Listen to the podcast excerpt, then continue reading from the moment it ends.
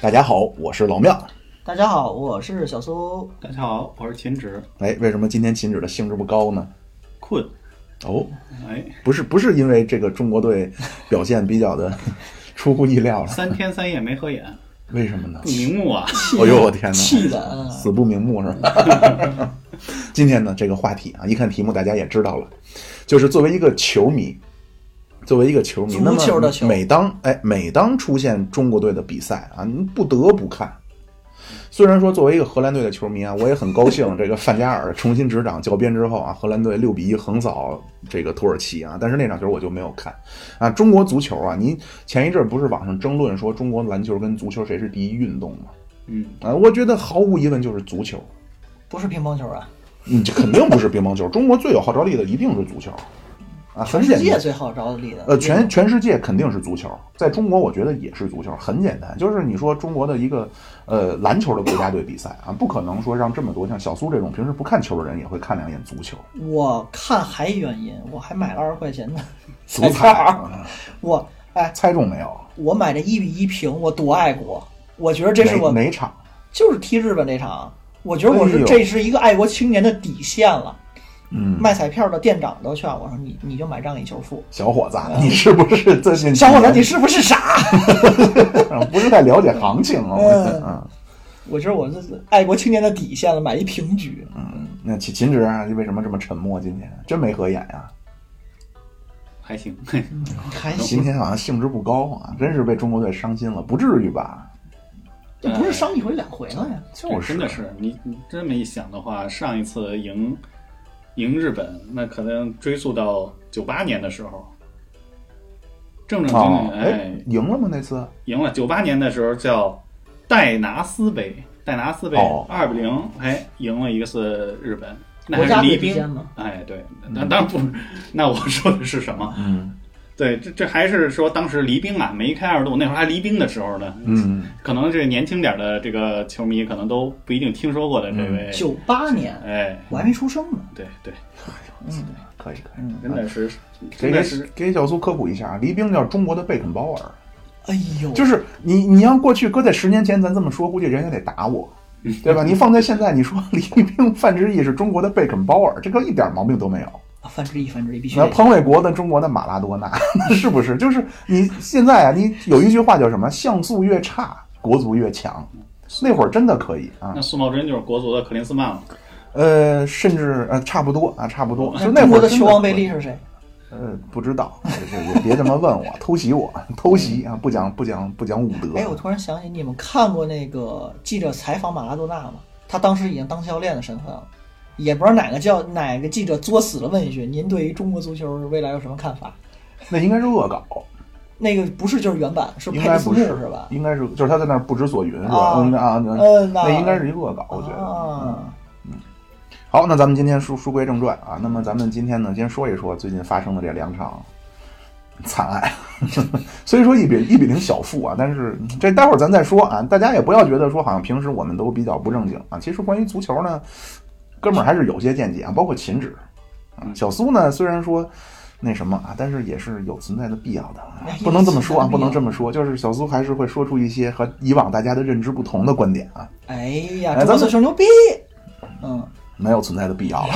没有存在。咱们说回来啊，就这先说说这两场的比赛嗯。那秦止给我们先复盘一下，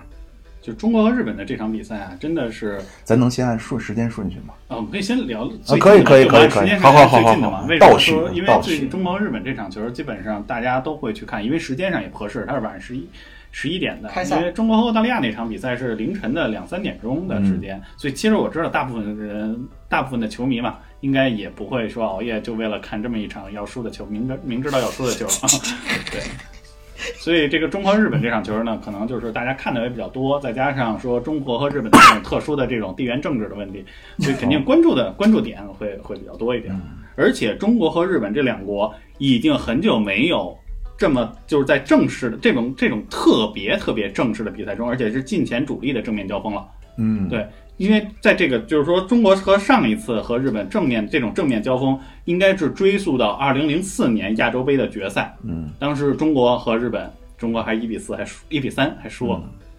为什么？这中间呢，中间可能会有一些东亚杯，但是我在可能在咱们看来，就是东亚杯已经这个规模上可能是不太日本根本不招人家的啊对旅游球员回来，对对对嗯，所以所东以亚杯我觉得就是这几个国家叫东亚四强赛啊，对对东亚吧三？强就有点像美国跟加拿大那两国打那个冰球一样嘛。对对，这个规模可能我们就不当不太当真了。所以说，这种特别正式的这种比赛，包括说亚洲杯啊，包括这种这种亚这个世界杯的这种预选赛，这种正面的这个交锋，真的是很久没有了。嗯咱们很久没有和日本这种真刀真枪的干了一次，所以说大家很非常的关注这场比赛。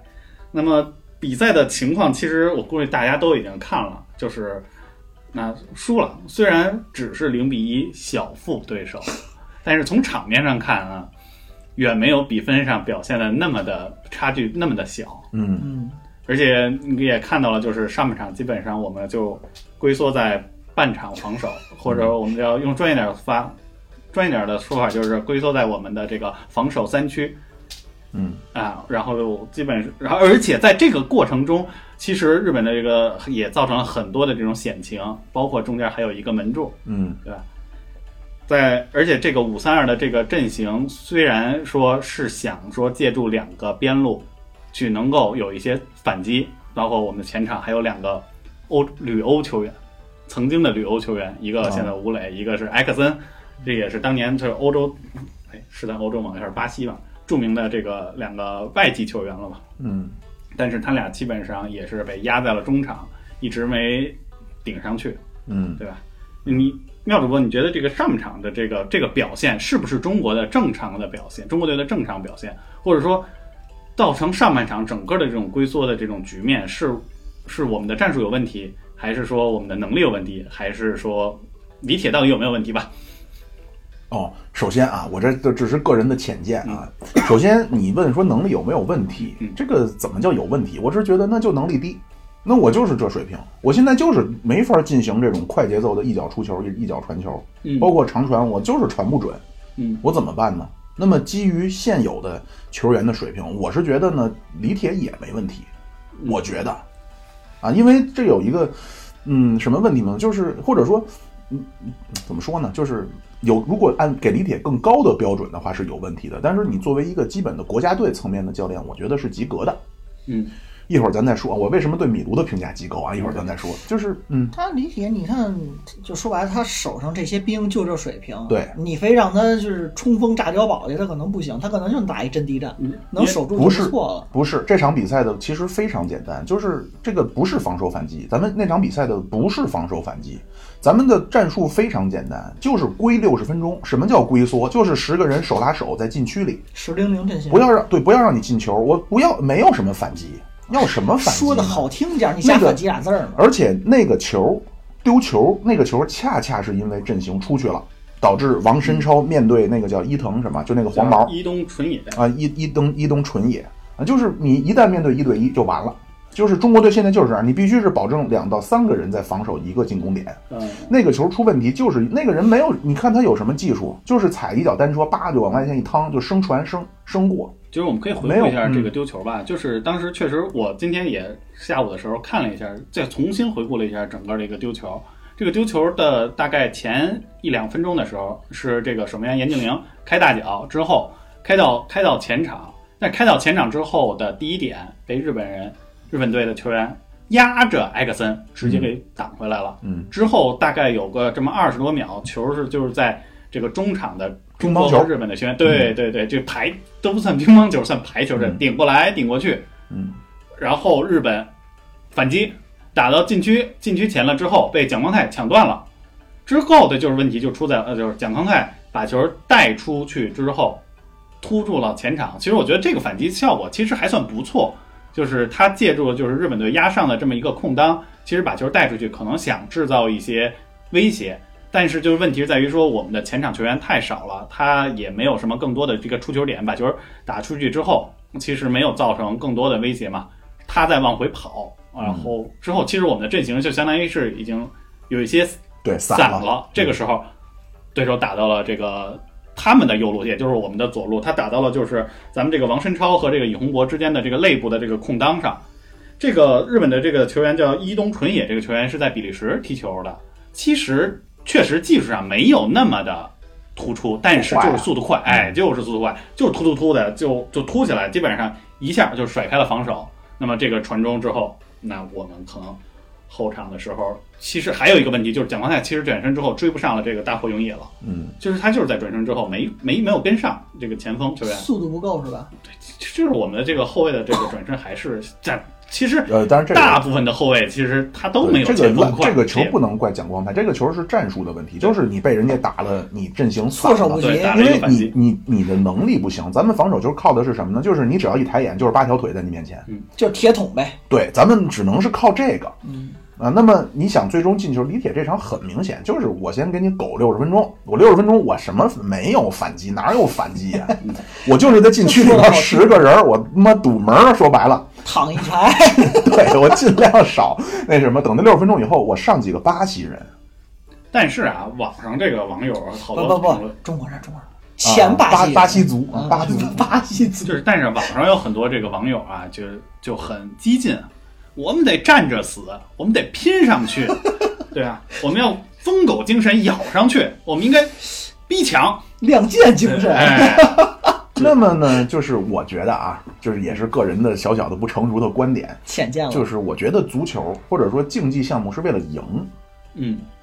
是为了赢。当然了，还有一派这种，呃，公式足球啊，他们的这种观点我也非常认同。什么足球？公式派足球就是足球就要踢正哦道，一加一等于二那个公式是吗？啊，是公式那个。进攻的攻啊，你说的是公式相声，啊，哦，嗨啊 对，就是进攻足球，就是有有一派人呢，就是你像咱们说足球为了赢这个观点呢，叫功利，叫功利主义啊功的利功利派，足球是为了赢对。剩下一派他是认为运动就是要执行正道，嗯，啊就你比如漂亮，说说篮球也是啊，我这个球我只要出了机会就投，投不进也没关系，这因为这是正常该玩球的方式啊。足球怎么能都苟着呢？你不能说光为了赢球就那个什么，就是他们那派也有的，但是如果是为了那派的话，功夫不能只花在场赛前的这个准备的十五到半个小时。你要想支持你的公式足球，是得在日常的训练当中有大量的配合的。你手中现在就有这么几块料，如果你要说打出去踢，我估计他妈二十分钟就花了。因为基本上也我能嗯看得出来，就是中国队其实也会做一些小规模、小小范围的一些逼抢，但是基本上日本人就你是抢不下来。对两脚就把球导出来了，对特别的技术对相当于是技术非常的好，对，皇马那个叫什么？就那个，呃，拓就那个人，对，嗯，嗯，好，没关系啊。就是一我印象非常深的这场日本的一个这个黄毛伊东伊东纯也，一个这个这个皇马的这个小子，还有一个呢就是吉田麻也，哦久保久保建呃，一，久保建英。对，这个这个吉田麻也也是，你咱们那会儿老觉得埃克森这那的，嗯待会儿咱再说这规划再说啊。这嗯埃克森跟他争顶几乎一下没争到，哎，对，这他妈吉田麻也，我他操俩，身高差很多吗？呃，应该不会差很多，就是技术，啊呃就是对落点的判断和身体啊。其实对，还有一身体的问题，这嗯块儿其实就说起来，就是在以前的时候，我们中国就是中国和日本踢的时候，我们的优势是什么？身体好，对我，们就是高举高打，黎兵嘛靠身体，哎，啊黎兵、宋茂珍这些，还有范志毅这些身体也好。日本人当时的日本的状况其实还是偏瘦小一点儿，对所以我们靠着身体还能跟他们打个有来有回。但是现在这个日本队的这这几个后卫，包括吉田麻也，包括富安富安富安健健洋富安健洋是马上就要在阿森纳对这个出场，英超出场的球员。英国的这个足球本来就是以这个力量冲撞去著称的，所以现在日本人的这个身体素质基本上已经长起来了。我们和他们之间在身体上的这个鸿沟基本上就被抹平了。咱们哪儿身体不如日本？ 对对对我们基本上那不如他个们那个谁，就那个吉田麻也，那范戴克的前队友，呃那，范戴克世界第一中后卫，你我操，哦你说身边是耳濡目染。你们说是运动员，就但是从现在统计二零年吧，统计一个十九岁青年的平均身高，中国现在是遥遥领先日本、韩国的，嗯你想不到。嗯，但可能运动员的选拔，这一会儿也可以提吧，就是选拔上这块 儿吧。这个就是群众基础的问题。对这待会儿再关于这个体制啊，青训啊一会儿咱再说啊。就是，但是这个也，你你光卡纳瓦罗、巴雷西，那那一米七五到这这这种个儿，人家不耽误。就是这个不光是一个，你要说这运动光比身体那简单了。就好比说那会儿打篮球，说他妈奥嗯尼尔就是靠胖，那、那他妈的日本那么多相扑选手，怎么不见他打篮球无敌呢？嗯，跑不起他来。肯定不光是说一个你光身体好就行，但是没身体他肯定是不行。对，基础嘛。嗯，然后咱再接着说呀，就是日本，其实你是真正说他踢得好吗？就咱们那会儿老说多恐怖，我说日本好像能排出两套旅游从阵容现，在看的话，你就其实很场不上好，你从场上这几个，我觉得能不错的就有一个那个九保，就皇马那个九保建英九保嗯啊，哎，我问九二位保一个六块，九啊，啊我然后九保你听说完一个九保，还有一个那个伊东纯也，那个就是速度快，还有一个就是这吉田麻也。我觉得日本能排得上号的就这么三个人，让我觉得还不错的。但是对比之下，中国队没有啊，就是非常的让人心痛啊！你说吴磊什么这那的，我操！说实话，我真的觉得吴磊在场上完全没有任何的发挥空间。就他厉害厉害在跑位上，就是吴磊真的就英扎吉那个跑位嘛，就他相当于是我在门前的敏锐的预或者判诡异的跑动，然后能创造机会。当然，他的问题在于可能跑出机会之后他踢不进去。啊，这跑位，我操！你看他跟那个吉田麻也有几次对抗，完全没有机会。然后那个王刚，曾几何时，那个王刚在北国安队首秀打亚冠，我操，干的他妈日本球队都快吐了。现在泯然众人，就完全王刚这场踢得太迷了。就突也突不起。其实我觉得啊，这也不能怪王刚的问题，就是说他没有空间让他对对突得对起来。对基本上就是在下半场的时候，我们也确实为上半场因为丢球了嘛，我们肯定要做一些调整。下半场中场中场我们其实做了一些小规模调整的时候，你可以明显的看出来，就是李铁还是有战术的。也就是说，在下半场刚开始的时候，中国队其实是逐渐能够开始拿得住球，然后做一些小范围的配合，当然也并没有特别的明显。嗯，之后呢，就是中国队开始就是更多的去尝试两侧边路的一个进攻。王刚也是做了一些突破的尝试，嗯但问题是在于一中场也控不住球，第二个就是王刚这个王刚的没有更多的突破的空间，就是他很多的时候都面对了一到两个人的这种逼抢，他的技术其实没有他没没有技术，没有太他多就技是术，传给三秒后的自己。对对，对，嗯，然后三秒后他自己就包括到第六十二分钟之后，那我们的这个全外援，哎，不对，外援全规划球员齐发，嗯，包括阿兰上场，洛国富上场之后，还把大家在网上喊的那么叫好的这个蒿俊闵也派上场了，啊嗯其实就是加加强进攻。其实最后半个小时啊，中国的这个进攻也算还行，也对，有点生涩，没堵门了，其实。哎，但问题就出在说，其实那个时候就出现的问题就是，我们的前锋多，但是我们中场还是没有控制力。输送炮弹能力差，哎，再加上我们这个背身也拿不到第一点的这个球，嗯那我们的这个中场之间和前锋之间就没有很好的串联，所以最终这个结果也就也就是马马虎虎。而且我们还得忌惮着日日本的这个反击，日本反击还确实很厉害，嗯，中间还就出现过一个一次反击，还有一个单刀，幸亏这严俊凌这一个比较精彩的一个扑救，嗯对吧？还才最终保持了这个零比一的这个比分。嗯，对。嗯那我再说两句那个王刚啊，就其实他并不是他，我我这个一会儿可能咱会琢磨的说一些，这是一个心理问题，这不光是中国足球，我觉得咱们很嗯多人就是成年人啊，心态是有问题的。王刚面对那个就是那个五号那个队长，就国米那个。啊五那号长谷佑都呃长长谷佑都，他面对长谷佑都的时候非常虚，嗯，但是你看他在亚冠踢他妈阿猫阿狗，嗯操吉田张三，就那种你不知道是 谁的，就是非常生猛，就是说的俗点叫逮着怂的压不住火。你一听朝有都，我操他妈国米队长，马上啊就对不起 啊，太君啊这边走，对吧？就马上心态就变了。但然后自降一等的感觉但。对王这光是确实这两年的这个状态，其实下降的还是比较明显的。对呀包括就在是国安的时候，他的状态，就就就今年的状态也不对，太这好就是我想说的，就是很迷。你嗯像王刚这个是相当于是蹭一下，火箭是断崖式下跌，嗯埃克森。你说实话，你说他妈埃克森和那个叫什么肖智啊，你 你要是从这场比赛看，你让他俩谁上，你说有区别吗？没有区，对埃克森这场对真什的没有么什么也区干别哎不了。然后吴磊都是呢打酱油是吧？吴磊刚才说了，然后那个呃王申超，这当然咱也不能怪我人家。给你说一下这个中国的阵容啊，中场，挨个喷是吧？哎你先点名吧，哎说吧。嗯哎咱们刚才喷完前锋了，中场，挨个中点场是吴曦、金敬道和尹洪 博。这哥仨呢，咱先说这不太一样啊。这尹洪博这场基本上我是觉得，就是如果满分是五分的话啊，这个就是正常国际打分都是五分，那么尹洪博这场基本上可以给负四点五分，啊，不少基本上是给日本队加分的。他在场上没有什么作用。你像吴曦和金京道，这个很明显，我觉得这场李铁能看出来，他要的是什么，就是他妈后场摆仨大铲子，然后禁区里堆五个人儿。那为什么不上池中国呢？不知道这个是很尴尬不知道啊，持中国也他妈很迷，就是中国球员吧，他老是出现这么一个情况，就是会你让人觉得很惊艳，但是很快就跌了。持中国现在在国安，这我也始终老想说，但是之前没人跟我聊球了。他妈持中国在国安就现之前感觉呢中超坎特啊，当然对，可中能哥坎特，对啊，但是好像从上个赛季开始，持中国老想把自己往皮尔洛发展。老想玩这种他们大范围对角调度，然后禁区外想老他妈落叶球，大哥您不是那块料啊！嗯，就是你是一个他妈工人，你就不要总是想去玩高等数学。当然，这好像一说起来对工人不太尊重啊。就是你不是这块料啊，他就是很迷。我不知道为什么中国球员会这样。你外籍这个规划它下跌，我能理解，就是可能确实是你岁数到了，待会儿咱再说规划的事儿啊。这然后这个谁，金京道和无锡在什么呢？就是都很能跑，这两个人特点是都很能跑，但是问题是，你像这种中场大产的坎特，这算是一个异类啊，因为他身体太好了。就他 他妈腿倒太快，他虽然个儿矮，腿倒太快。然后你看他不发火，剩下你他妈罗伊基恩、维埃拉，就是就那会儿那种这那种中场大铲子是要的是什么呢？就是操你他妈敢过我，我就弄死你！哎再加上他这个腿长，判断也好。哎，说实话，基你本判不判断的这是另一回事儿。我是觉得得有气势，而且上半场我在群里边那天看球的时候就说了，你看意大利那个防守，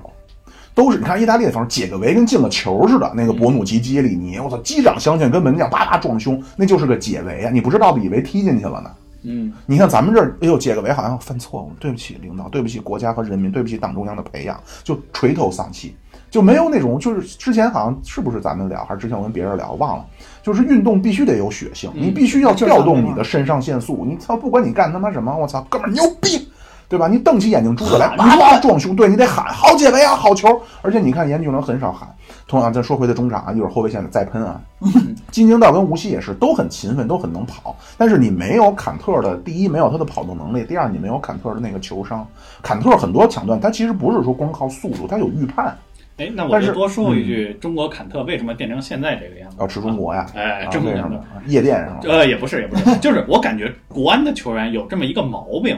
就是国安的球员，改喷国安了是吧？ 哎， 不是国安的球员不太给外援传球。哦他总觉得每个人都觉得我是大爷，啊你得对对对你得围着我踢。其实你中超很多球队其实有这个特点，就是依赖外援，哎，依赖外援，我有一个外援，我会都会把球给你。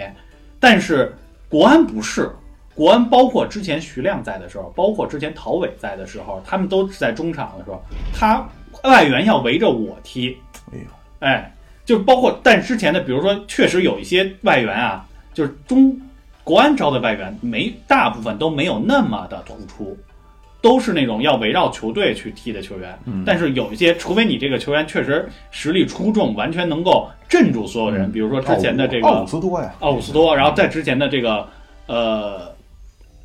国安之前的谁卡努特，卡努特，嗯，他真的是镇住了你的，我的技术就是好，我你就可以围着我踢，其他人才愿意给他传球。那其他的一些新来的，尤其是新来的，或者说这种小球员的时候，这种外援，国安球员从来不会围着你踢球，都是你给我跑，我来传球，我来给。所以就是现在就是国安，包括可能池中国，可能是受到了这些的传染。哎呦，我要在中场控球，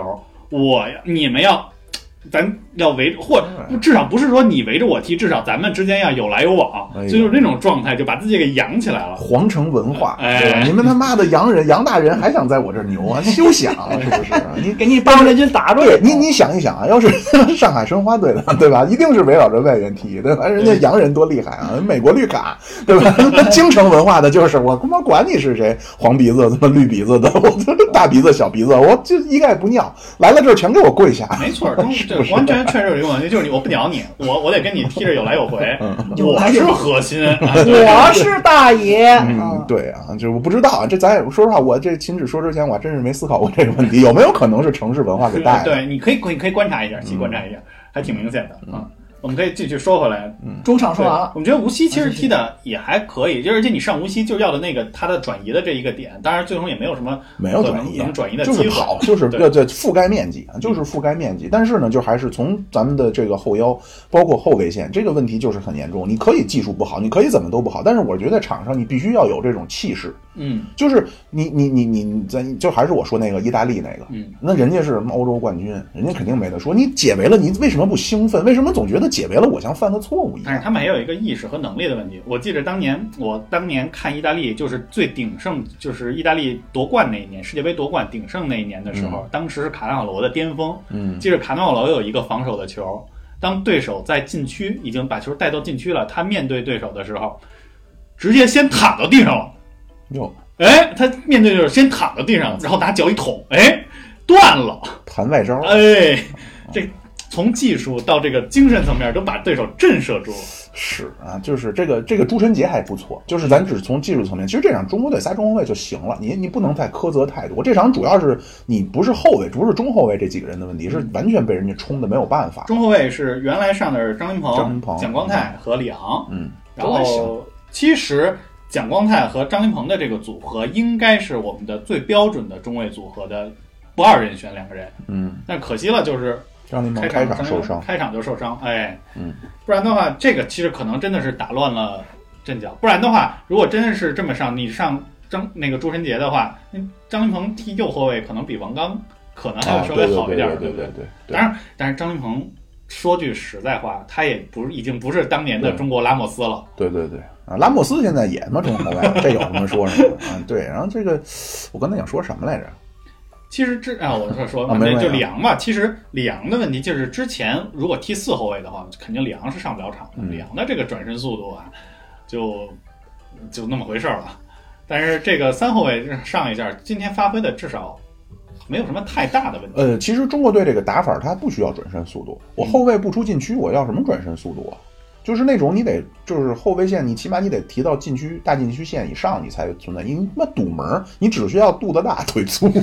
对吧？这个不需要什么转身速度，就是只要你正面防守，你觉得帮能给人怼这么一下子，我觉得就可以。所以这场中国的后卫，也就是你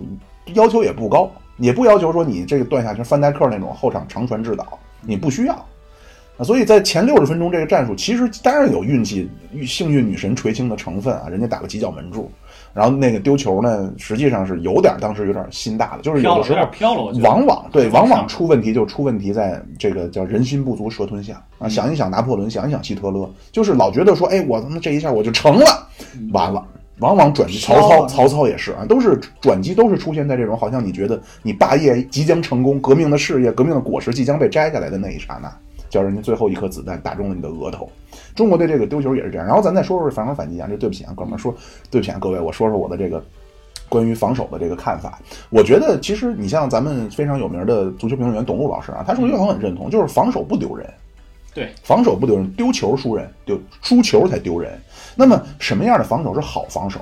真正好的防守绝不应该是堵门的防守。当然，我不，我一点都不是说谴责李铁或者谴责中国队，因为你手底下这几块料，你只能这么干。但是如果说你真是有一条非常让人放心的后卫线的话，就是之之前有有咱们的听众啊，就是说这个足球和打仗，嗯，其实非常像。你像你守城，还是说你你在打仗的时候你防守，你只靠防守是不能对敌方造成大量杀伤的，因为主动权完全在对方手里。什么样儿就是呃什么样的防守是好防守？你要调动对方的进攻方向，然后出击，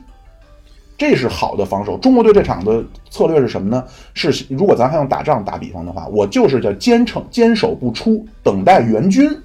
是这个战术。坚壁清野等人意大利等着人过来，不是等着人，是等着援军啊！我在外边有援军，我的波西米亚，我的那个大公即将来援助了。你蒙古大军在外边围城，我不出城。但你足球你要是都防守，所有十个人都在防守，那谁过来帮忙哎啊？，对呀、援军是谁呢？就是咱们的八足勇士，就是咱们的规划球员。我们希望守六十分钟，啊对当大咱家们体力都下降的时候，我们靠洛国富，靠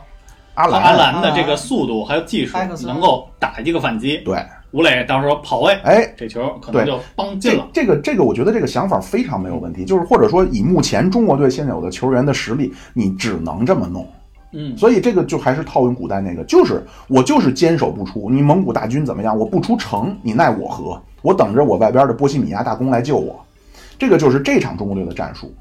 就是长平之没战有问题前半段的打法，没有问题。这个其实我们往前看的话，就是穆里尼奥不经常摆大巴吗？呃，穆里尼奥的大巴和中国队的大巴不一样，不管是穆里尼奥还是马竞的那个大巴，嗯是非常明显的。我说的那种，他要通过防守来尽量营造对自己有利的出击环境。他关键是有他当年他在切尔西最鼎盛的时候，他有鲁本在前面。嗯，其实他的那会儿那个罗罗本达夫那个阶段，他不是打大巴，他他也是后来其实是他也是摆090嗯然后罗本一个反击过去，他其实他其实后场后场的这个七个人，后场基本上七个人就是防守，主要是防守，哎，就是两个罗本达夫两个人，两个边路，嗯他趟起来，德罗巴在前头一顶，哎，嗯，如果德罗巴能够冲起来了，那就像比如说面看见了森德罗斯了啊，那我就冲进去吧。如果可能，我看到的这个后卫人多一点，我就点回来，哎，兰纳德就他为什么他在远射了为什么他能这么干？就是你不管是说为什么说哪哪儿的前锋最好，其实咱老觉得好像巴西足球什么王国啊，什么德国德意志战车，嗯真正好他妈中锋是意大利的。为什么这种球队能打防守？是因为我前面那会儿他妈维埃里什么就是你不管是一个黑铁塔，就博格巴不是博格巴，那叫什么博博那叫刚才说那叫德罗罗巴巴，就那种就是德罗巴那种人，你大大脚球门员、守门员那种大脚开到前面就很迷这个事儿，就永远他能抢到第一点，就球在地上颠一下还是直接空中球，他永远能抢到第一点。你这个还真的说到我这个特别喜欢的一个点上了。当年世界杯的时候，意大利对厄瓜多尔世界杯第一场，维埃里也给那哥们儿跑飞了，我操哎那我场也决看赛了就是二比零，嗯，就是两个反击，对直接就是后场直接长传过去，维埃里扛着两个人就往突突突突突，对两个 就是如果咱们有年轻点儿听众不知道是一什么状态，就是意大利后场，我也不知道是什么阿尔贝蒂尼，反正就那种球员嘛，帮一脚长传，你没有觉得说维埃里在跑啊，像在推挤，就感觉维埃里在正常向前跑，对对然后边上跟着的一个小黑跑着跑着就摔在地上了，就是身体太好了。然后包括可能那会儿像什么罗西、巴乔这种技术非常好，对对对然后这个民前就是球感非常好的球员，就他是有这种好前锋能支持这种打法，但是中国队没有。之前咱们说规划弄个埃克森，你现在看埃克森什么也干不了。这个不是说他不好或者人家很努力，我觉得在中国队这几场场场上最努力的几个球员就是这几个巴西人。对， 要这么说，其实真的是下半场的时候，当洛国富上场的时候，我感觉他他的这个状态确实非常好，而且他其实特别像这个妙主播说的，他每抢断呀、或者说真的是犯规的时候，他就在那大喊大叫，对啊他的状态和他的这种气势其实是出来的。对，造型上也是，你加图索这一看呢，就是他妈中国加图索， 对不对？就是他的造型，包括那种，嗯、在后边我这球我可以抢不着，我他妈先给你脚腕子来一脚， 就是这个大家不要觉得好像胜之不武，或者好像觉得没有体育道德，不是。当你对方看到你的时候，你害怕，对方已经害怕了的时候，你就已经赢一半了。就是这样，你心虚要了是吧？对你得营造对自己有利的心理环境。你当然这种东西好像不是很光彩，我都我也希望我像梅西那样能连过数人，但是问题是我没那技术，那我只能是像加图索一样瞪他，啊！我不光是蹬，我就先上来我先给你来一脚德容，开场先给你来个窝心脚，让你知道我的厉害。啊，当然这里边存在技术啊，咱们中国队球员也不要说听了节目之后好像下场都窝心脚了，不是这个要技术。嗯跟日本队那场，我觉着已经就有点像男子武术比赛了，啊，这场不是在过去三十张年，黄牌啊，可呃，是没这场球咱们踢的相当温柔，这场还球温柔，你你要说五到五年前到十年前，中国队因为那会儿中国队能跟日本队掰手腕儿，嗯，不像现在似的说他妈只能我操这场赛前咱群里边就聊说这场三比零还是五比零。哎，那会儿的时候，咱们中国队跟日本能能掰手腕儿，所以那会儿赛后啊，日本的球迷经常在场上嘲讽中国媒体叫少林足球、功夫足球。那会儿真正是他妈断子绝孙脚， 对吧？什么苦大仇 深的，对，这边张飞变马，苏秦背剑，就完全是武功的招式。因为那会儿觉得能赢这场呢，我不知道是为什么中国球迷、中国球员特别熟，非常温柔，啊、总是觉得好像，嗯，怎么说呢，好像遇到了罗马里奥一样，就是还温柔我对遇到了迈克尔乔丹，我要先握手啊，场下的球迷向我。给我拍照看我在防守长网右都，就是这么一种感觉，完全没有这种侵略性。你看洛国富一上来，人家日本球日本球员护住球，他后边咣就给人一下后入式，就是那个场景。嗯，这也没什么嘛，就是你先让对方知道你一下，操，哥们儿不是好惹的，啊，然后之前老说什么洛国富踢前腰，我看就他那个造型和那个踢法，踢个后腰挺好。 大概大概我是觉得，关于这场啊，我没想说到的后腰的吗？还啊啊，中场没没说完，然后说了，石中国无锡啊那个什么都是。这嗯后就腰嗯关于这场呢，我就简单的说我的观点就是，战术安排没有问题，球员的技球员的水平就在这儿，你不能要求太多了。啊嗯，那天花板了， 嗯，那那我们再可以往回往回倒一下，就说说争议比较大的这个中国和澳大利亚这场。这有什么争议呢？有什么东西呢？澳洲最强队啊，第一啊，就是我们输了一个零比三，啊而且开场的时候我们就是李铁的这个用兵到底有没有问题？尤其是赛后比较喷的比较多的，为什么不上这个魏超？啊，哎，尤其是网友喷完了之后，直接中国和日本这场魏志豪大名单没进，嗯，哎，是不是有点意思？巧妙呃，就是关于韦世豪的问题啊，这个哥们儿不是说喷韦世豪，嗯，韦世豪呢，他这个也是很这个，首先跟小苏说一说啊，这个同志是个什么同志呢？他是个年轻球员，然后有点脑子有点抽筋，他在北上广深，就中国的一线城市到处都踢过啊，然后他是以这种盘带为主，经常啊，他曾经是呃和哪个队儿的友谊赛啊，过去一脚给人腿干折了。嗯，然后就是赛后表示说我没有什么少林足球正吗常对少林足球，但是呢，他经常会出一些比较呃漂亮的盘带，包括对澳大利亚那场球也是有几个非常漂亮的盘带。然后曾经呢是在中呃北京国安队争冠的一个关键时刻啊，他是在解围的时候一脚那脚解围啊，非常漂亮的弧线球啊，当时对上海申花也不踢进了国安不能队叫球解门。围，不能叫解围，应该是从前场狂奔到我方禁区，一脚抽射，打入了我方大对门。，就是很迷，就这个人的脑子可能是有点问题，但是呢，他正是不是后那个赛季之后就转会到申花去了？嗯，他是从申花来的，然后那个赛季之后好像去恒大了。对，那他是来卧底的呀？嗯，不知道，就是他，你你如果说只看他这一场的表现，你可能会觉得他是不是用就是用意比较的险恶啊，来国嗯安来搞破坏，但其实不是。为什么说他对澳大利亚能踢出这种漂亮的盘带，包括对日本他要上，我相信也有这个能力，嗯就是因为很简单，这个球员的大脑啊叫单细胞，嗯，他不知道长友佑都是谁，吉田麻也是谁，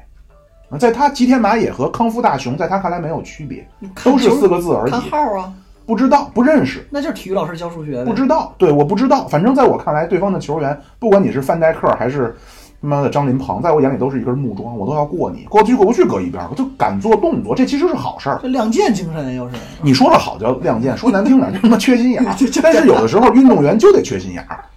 但是他有可能问题就是在于说他他的缺的吧，就是他也不听话，魏魏世豪同志，对不起啊， 我我是调侃着说的啊，我对您的智商还是很肯定就是的。他有可能不听话，嗯因为这场就是尤其是中国和日本这场比赛，我们可能要求的就是严格的执这种行，执行对严格 的这个纪律，对我们就是要求堵住了，对我们就不能去反击。你看，一个反击之后阵容变了，还反而就丢球了。如果不听话，如果你不听话，如果你真的是由于你的这个一根筋带动了整个阵型的松散或者变化，一根造筋很准确。哎，真这真的是非常有可能，就是可能丢的比现在还多，嗯这是非常有可能的。嗯对，当然它有它的亮点的地方，然后但是在这种比如中，尤其是中国和日本这场比赛，就是要求非常严格的这种技战术和这个纪律性的这种比赛里头的时候，它就可能出现就是它是一个，X 因素。嗯对非常大的一个，战而且场不稳定因素，对应该说不确定因因素不稳定因素是非常大的。嗯，所以我觉得就是大家对韦世豪也别喷的那么，就是也不能就是说喷的李铁喷的那么狠，就是说为什么不用他？就是对于一个教练来说，我觉得整体是最重要的，对，对吧？对但当然，当然了，我们说的整体，你不要把我带到就贾秀全的那个说我看重整体啊，我跟贾这个和贾秀全这个逻辑是不一也样的。嗯没什么没有。贾秀全那个整体，我觉得是有点问题啊。呃，这个其实观念并没有一个对错。你比如说，同样是因为妙主播荷兰球迷啊，同样是两个非常伟大的荷兰队的教练，一个是克鲁伊夫，一个是范加尔。嗯在范加尔那儿看来，球员不要有个性。他赛前指挥绝不说秦止这场你要拉边儿或者怎么样，九号一定要在中路啊，八号永远不要到十一号前面去。嗯，在他看来，就是你你不是你，你只是场上的一个工具人。一个共棋子儿。他是要绝对的权威。当那我那会儿看那范佩西就在曼联，他不是去曼联吗？范佩西那会儿，我操，之前一个赛季人家是曼联第一大腿啊，真是人家范佩西一个人扛着曼联夺冠啊。对，啊不不啊不是那那那对不起啊，范那是弗格森，对不起啊。就总之那会儿范佩西之前是能力是非常强的，来了之后，而且荷兰老乡，老乡见老乡背后来一刀，老乡见老乡背后来一刀，来了之后一谈话说那个我的球队里没有你的位置了，你可以考虑走人了。范佩西傻了，说我还有合同，他说 I don't care，哎我不管。然后怎么那说怎么办呢？以后说练球，就人家那合练，给范佩西球，别让自己玩去吧，你自己找下家去吧。这么孙子，绝对就是范加尔去哪支球队，最后他的结局都是和球队大牌闹僵。就他是要的是绝对权威，我要在这支球队里我是王，你们都是我的工具人。这是范加尔。克鲁伊夫不一样，克鲁伊夫是非常尊重每个人的天赋。你比如说，你们梅西，你你要是梅西在范加尔手下，估计废了。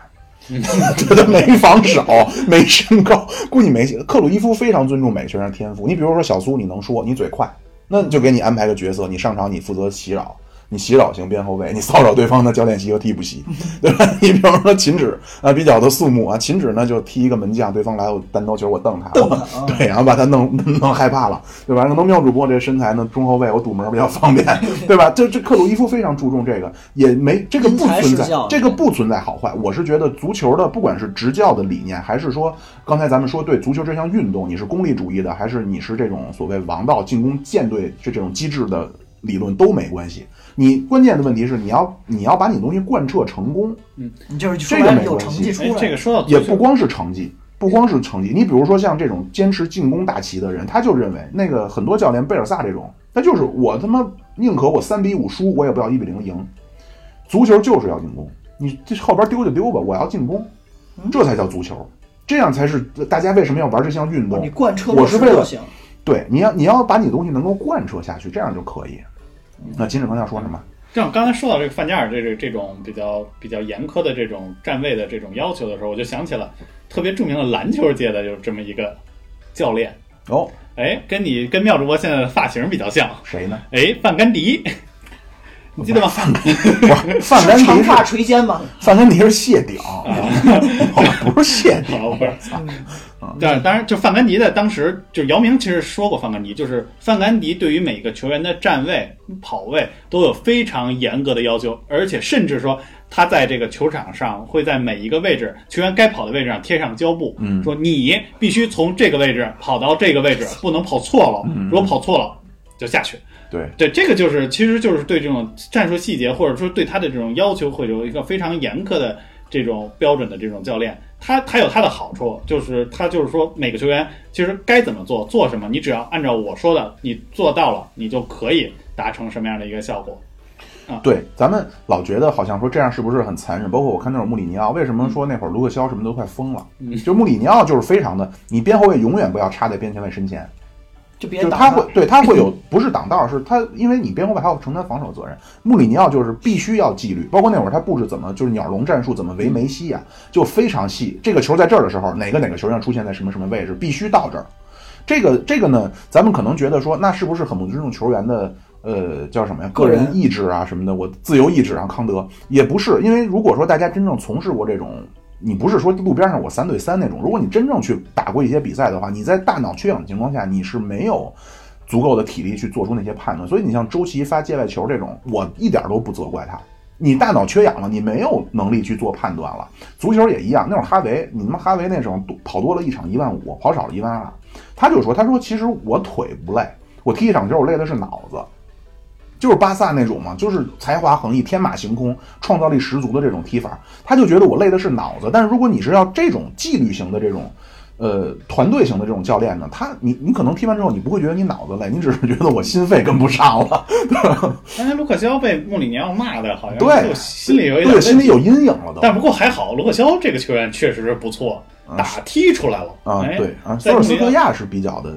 随性啊，快乐型、 快乐流派啊。 哎，不过当时其实在这个穆里尼奥执教期间，其实卢克肖就回来了，就回归了啊，就就是在在后半程的时候，卢克肖的整个发挥其实是非常不错的。当然之后他这个整体的状态就延续到了，就是说索尔斯克亚的这个带队，嗯包括在这今年的这个英格兰的这个在欧洲杯的这对个嗯比赛中，你也看到，就是卢克肖基本上是一个大腿子级别的一个存在，在整个英格兰队里头，基本上是被我感觉是被穆里尼奥给鞭打出来了。哎呦，嗯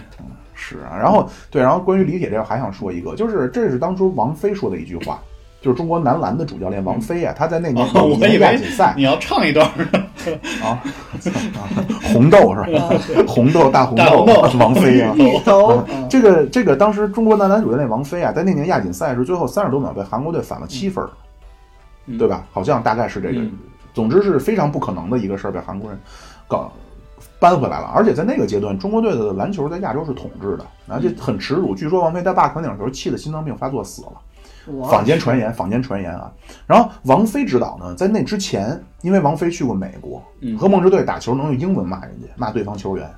啊，就是玉面叫什么玉面飞龙啊，永永远是非常的呃非常深沉啊，在场边你从来不见他，他可能是有点崇拜迈克尔杰克逊，你从来不见他在场边咆哮，永远是很沉着很沉稳的，不就从来不会说失态啊或者哈哈大笑这种。但是那场球之后啊，引咎辞职，记者采访。就已经变成那种，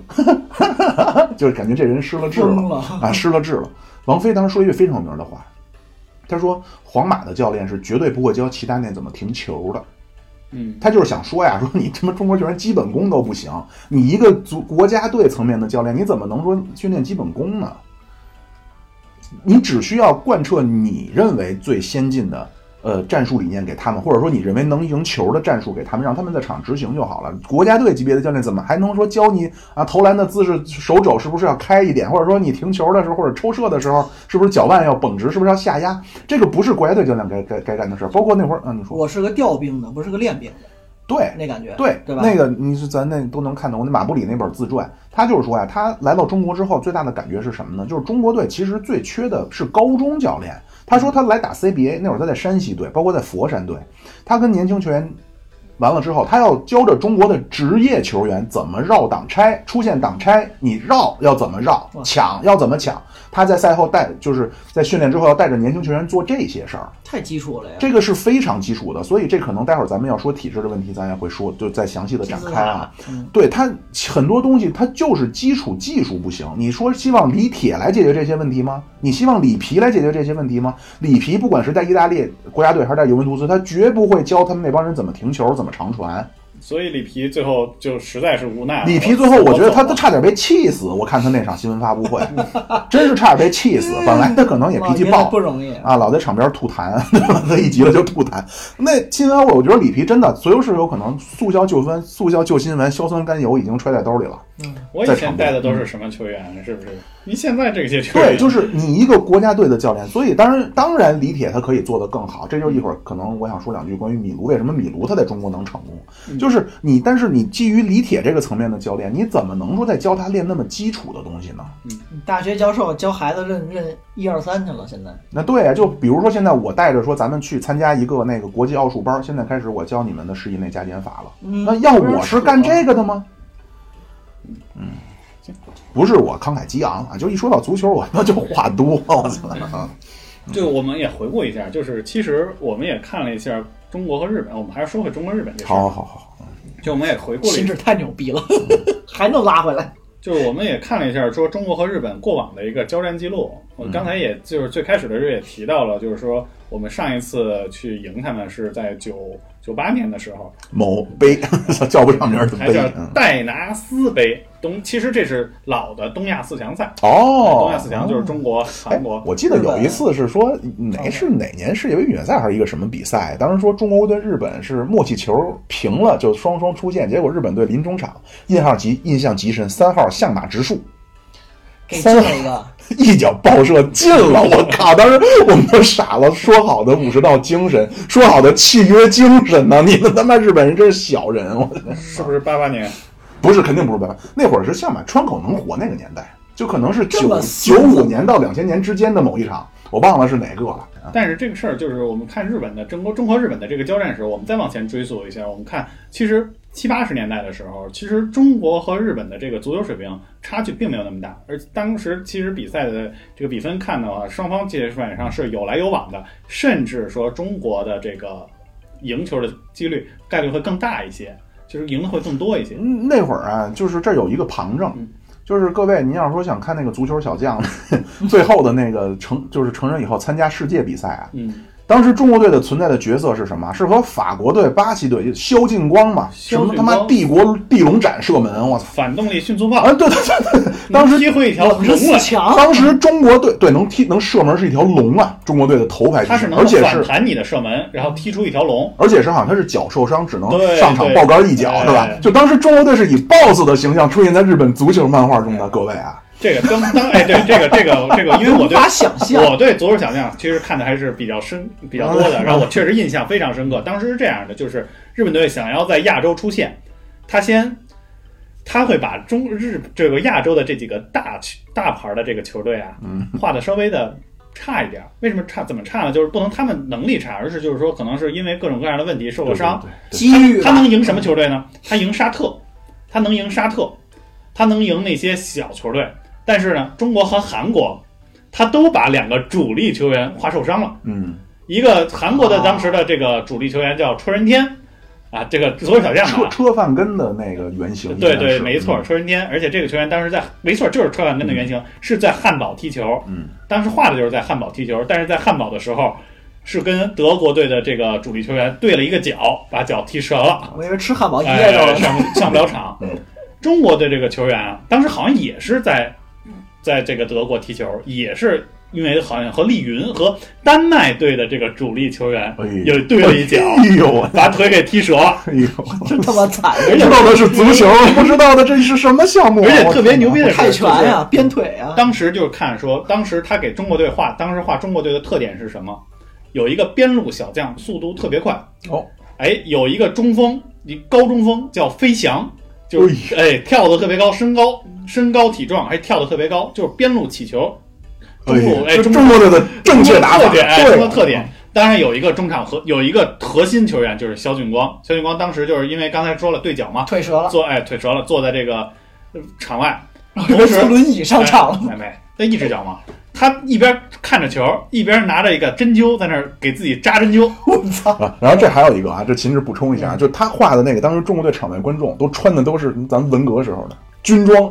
啊就都是那个年代老三傻对啊，都是毛主席小红书拿出来万岁，啊哎这个妙主播关注的点真是跟我就是不一样，你知道吧？政治局，我哎对我可能看的时候都没这集，我觉得。然后肖俊光就是一边这针灸，然后一边看比赛，看着中国队前面前面赢了，然后到了到了中国和日本这场比赛了，按说肖俊光就上不了场，他就一直在，但是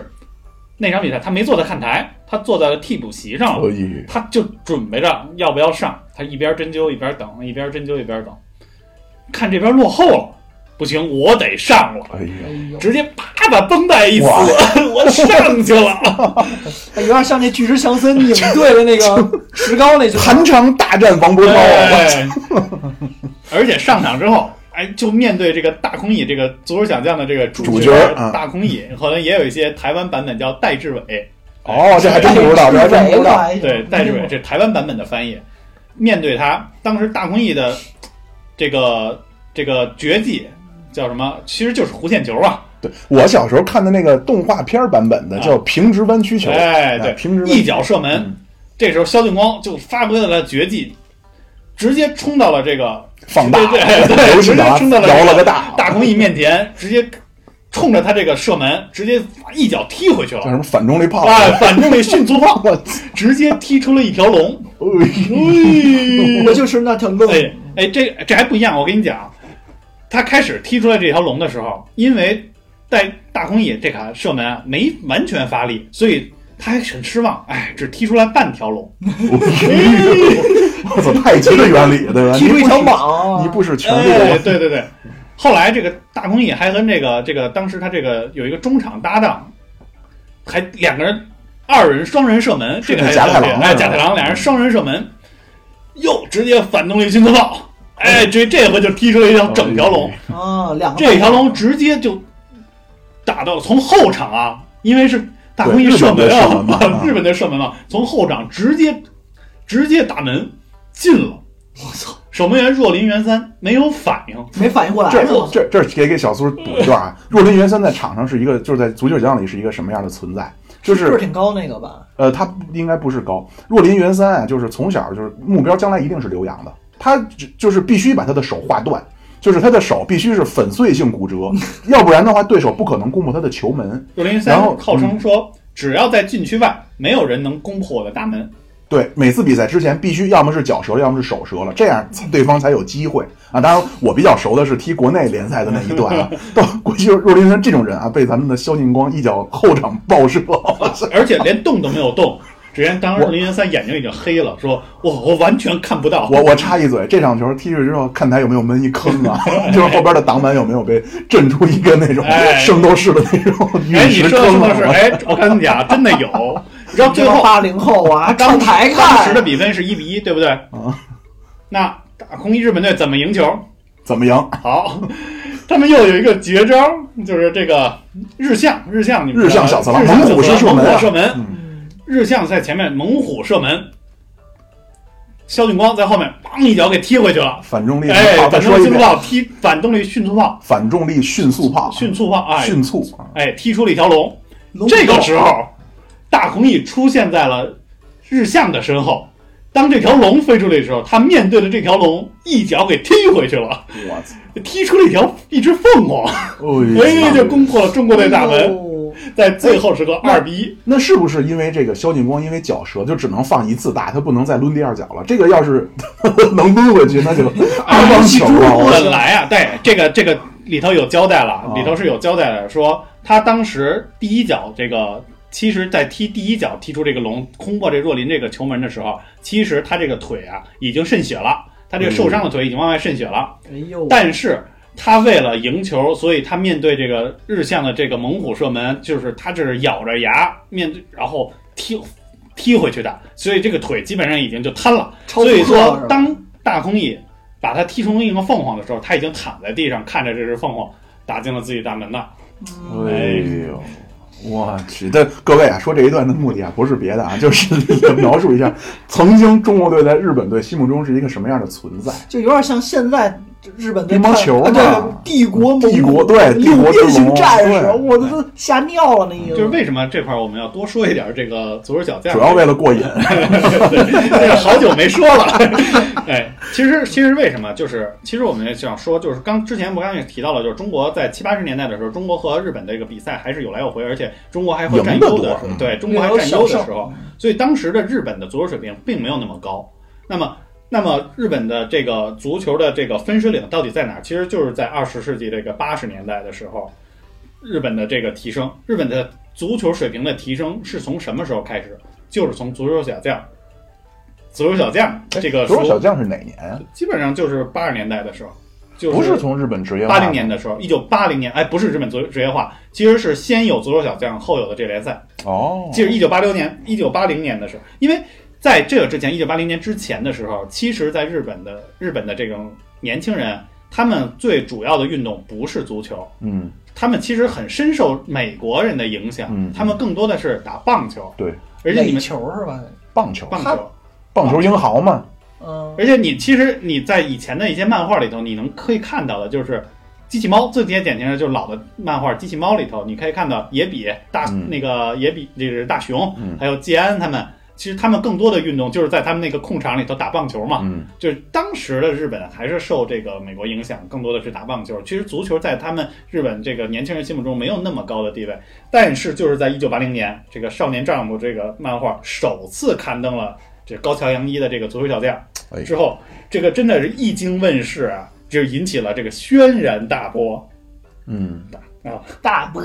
嗯，日呃，这个真而且是日本这种独特的这种动漫文化，就是可以把这个这个足球小将，就是足球这种东西，在这个日本的青少年中引，就是有一个深远的一个影响，就包他括画的特别热血，哎主要包对对括对当时在就是当时的就是比如像川口能活、中田英寿、中村俊辅这个老一波的这个日本球员，嗯基本上是深受足球小将的影响，而且他们的这个后来的这条路和这个足球小将有千丝万缕的联系。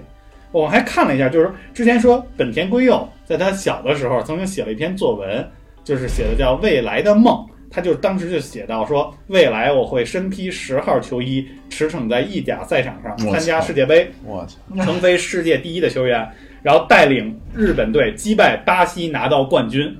其实他讲的这个就是大空翼，就是足球小将给大空翼的整个的这个呃历程。大空当然翼不是去大巴空翼萨对了当吗？啊是吧？对，他是去巴萨，他没去意，他没去意大利，嗯去意大利的是日向，去的是尤文图斯。嗯，对，但是呢，最终他也是日本队击败的巴西队，得到了世界杯冠军嘛。还是我觉得还是就是小孩儿啊，还是挺敢想，我以为他就是想想，我也想闷出一条龙来 了。没有挺敢想。你要 是可能咱写吧，你要是我写，那 可能就是我希望击败中国队， 对吧？也就到那儿，我都真敢想。对，然后基本就是那那个整个的这个漫画影响了一代的这个日本的年轻人，他们都想要像大空翼一样走出国门，挑战世界，挑战世界嘛。而且有一些数据表明了为什么就是说这个数据影响非常大，就是自那个之后，自这个就是一九八零年之后这个影响之后，日本的青少年足球人口有一个迅速的增加，就是在八十年代的时候有一个迅速的增加。他十五岁和十二岁以下的初中、初中小学年龄段的球队有两倍多的一个增长。哎呦，初中球队是从原来的一千全国啊一千七百七百多支增加到了四千三百多支，小学队从两千九百多支增加到了七千多支，就是这个整个的增幅非常的大。这包括说当时的这个注册球员人数，它的增幅也是一个指数性的一个增长。截止是到八八十年代末的时候，十五岁以下年龄段的球员球员量翻了三倍。达到了十五万。十二岁以下的球员在八五年的时候突破了二十万大关，第二年又就涨到了二十六万，基本上是达到了日本在职业联赛刚才提到的这个职业联这联赛职业联赛之前的一个峰值。嗯，哦，嗯而且就是这个整个的这个球迷球迷的基础，加上这个足球人口的这个迅速增长，也帮助日本足球在九八年的时候第一次冲进了世界杯。嗯然后之后呢，再包括这个零二年他们日韩合办的这个世界杯的这个契机，也是更更一步的促进了这个足球在国内的一个影响力和在国内年轻人的这个普及度上。哦嗯如果看了一个数据，也可以看到，就是好像是从一九年到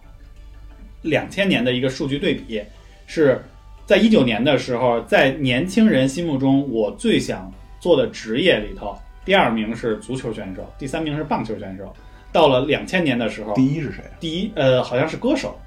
哦，到了两千年的时候，第一就是足球职业足球选手。两千年对，两千年的时候，两千二二零二零年，一九年到二零二零年。哦，就已经变成了就是足球运动员，对，就是足球已经在这个日本产生了这个非常大的这个影响力。因为我嗯当时去日本的时候，我也看了，就是我在日本的时候，我当时想买一些就是什么便宜的乔丹啊，或者这嗨些我还以为这他种妈买点什么片儿啊呢，不不不，没有我这个那个另说原版哦哎，那个那确带 哦带实那个回来很那个难确实，啊哎，谁说带不回来？哎我没敢我 没敢，嗯嗯，我还特别去小屋看了看这块儿，那个小这块儿肯定不恰，你放心吧那。个小小屋上面写着十八岁以下禁止入内的一小屋，都有一个小帘儿。哎，我怎么去我没找着录像呢？哎厅，不不不不不不啊，这个就多说一句吧，就是在日本的书店，嗯，无论是街边的小书店，还是商场里的正规书店，都可能会有。它有一个小门儿，门儿上有一小帘儿，半截儿的小帘儿，上面写着写上十八岁以下禁止入内或者什么的之类的文字，我也不一定看得懂。推开帘儿进去，豁然开朗，曲径通幽哎呦，大不相同。哎一片新天地。 哎呀，呀，我可真是打开了新世界。尤其我第一次去的时候，第一次去冲绳的这个家小书店的时候，真是打开了新世界。一排一排一排，各种系列，哎呦，素人、哎呦明，星，哎呀，什么三人，哎呦，你秦指这我这塞个所以哎，所以你们老说自己爱去逛书店，你们特指的是逛的这种日本的小书店里的小窗口是吧？啊，我觉得我还是就是还是没您的，不知道是该说没您心细还是没您心诚，我就真是我没找到过呀。哎，这我 你可能再看看吧。哎呦， 然后我不好意思说，然后我而且啊，就是那里的大叔，去那儿进去的人好多大叔，就是好多大叔在那儿，就是我有一次我进去的时候就看到一个，感觉是四十多岁的一个大叔，嗯戴着一眼镜，嗯，可能眼神也不太好，离着特别近，聚精会神的一张一张的看，就看着这个书架上架子上一张一张的看。嗯，然后后来我走的时候，我看见他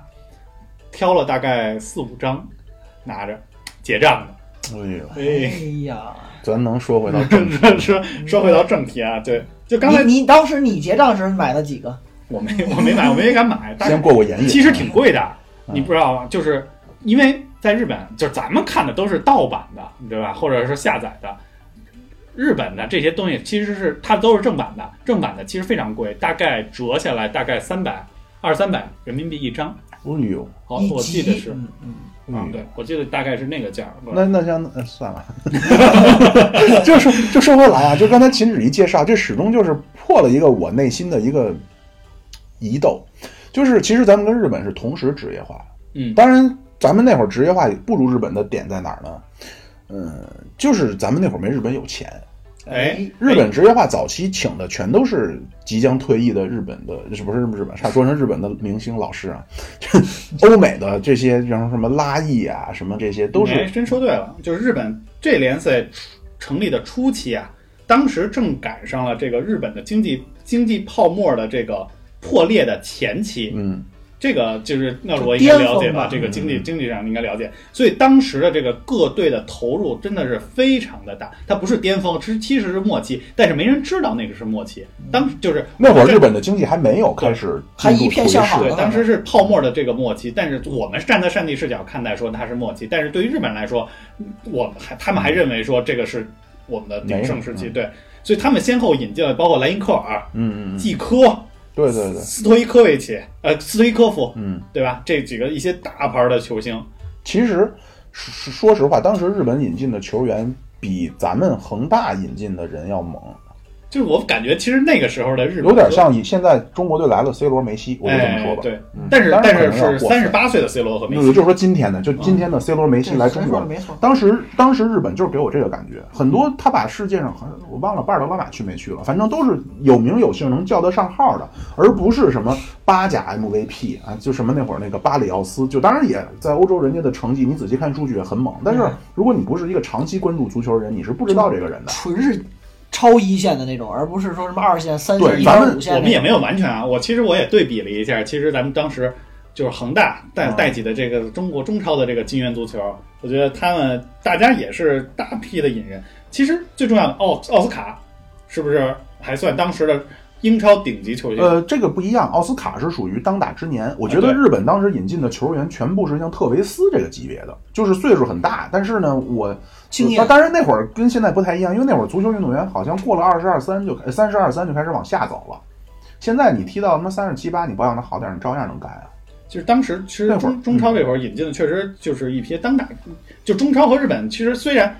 就是都是其实引进的是大牌儿，但是当时日本会更早一点，他们引进的这是一些快退即役将的退一役些嗯即将退役的一些大牌儿球星，但是他们的就是因为他们快退役，所以他们的牌儿会更大一些。对对那中超当时引进的是一些保利尼奥、哎保利尼奥，就是包括这个胡尔克，红卡，哎啊对孔孔卡其实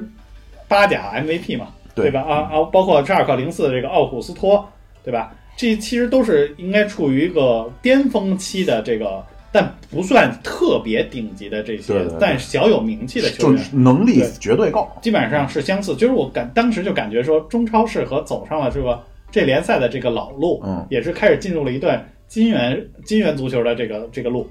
当然，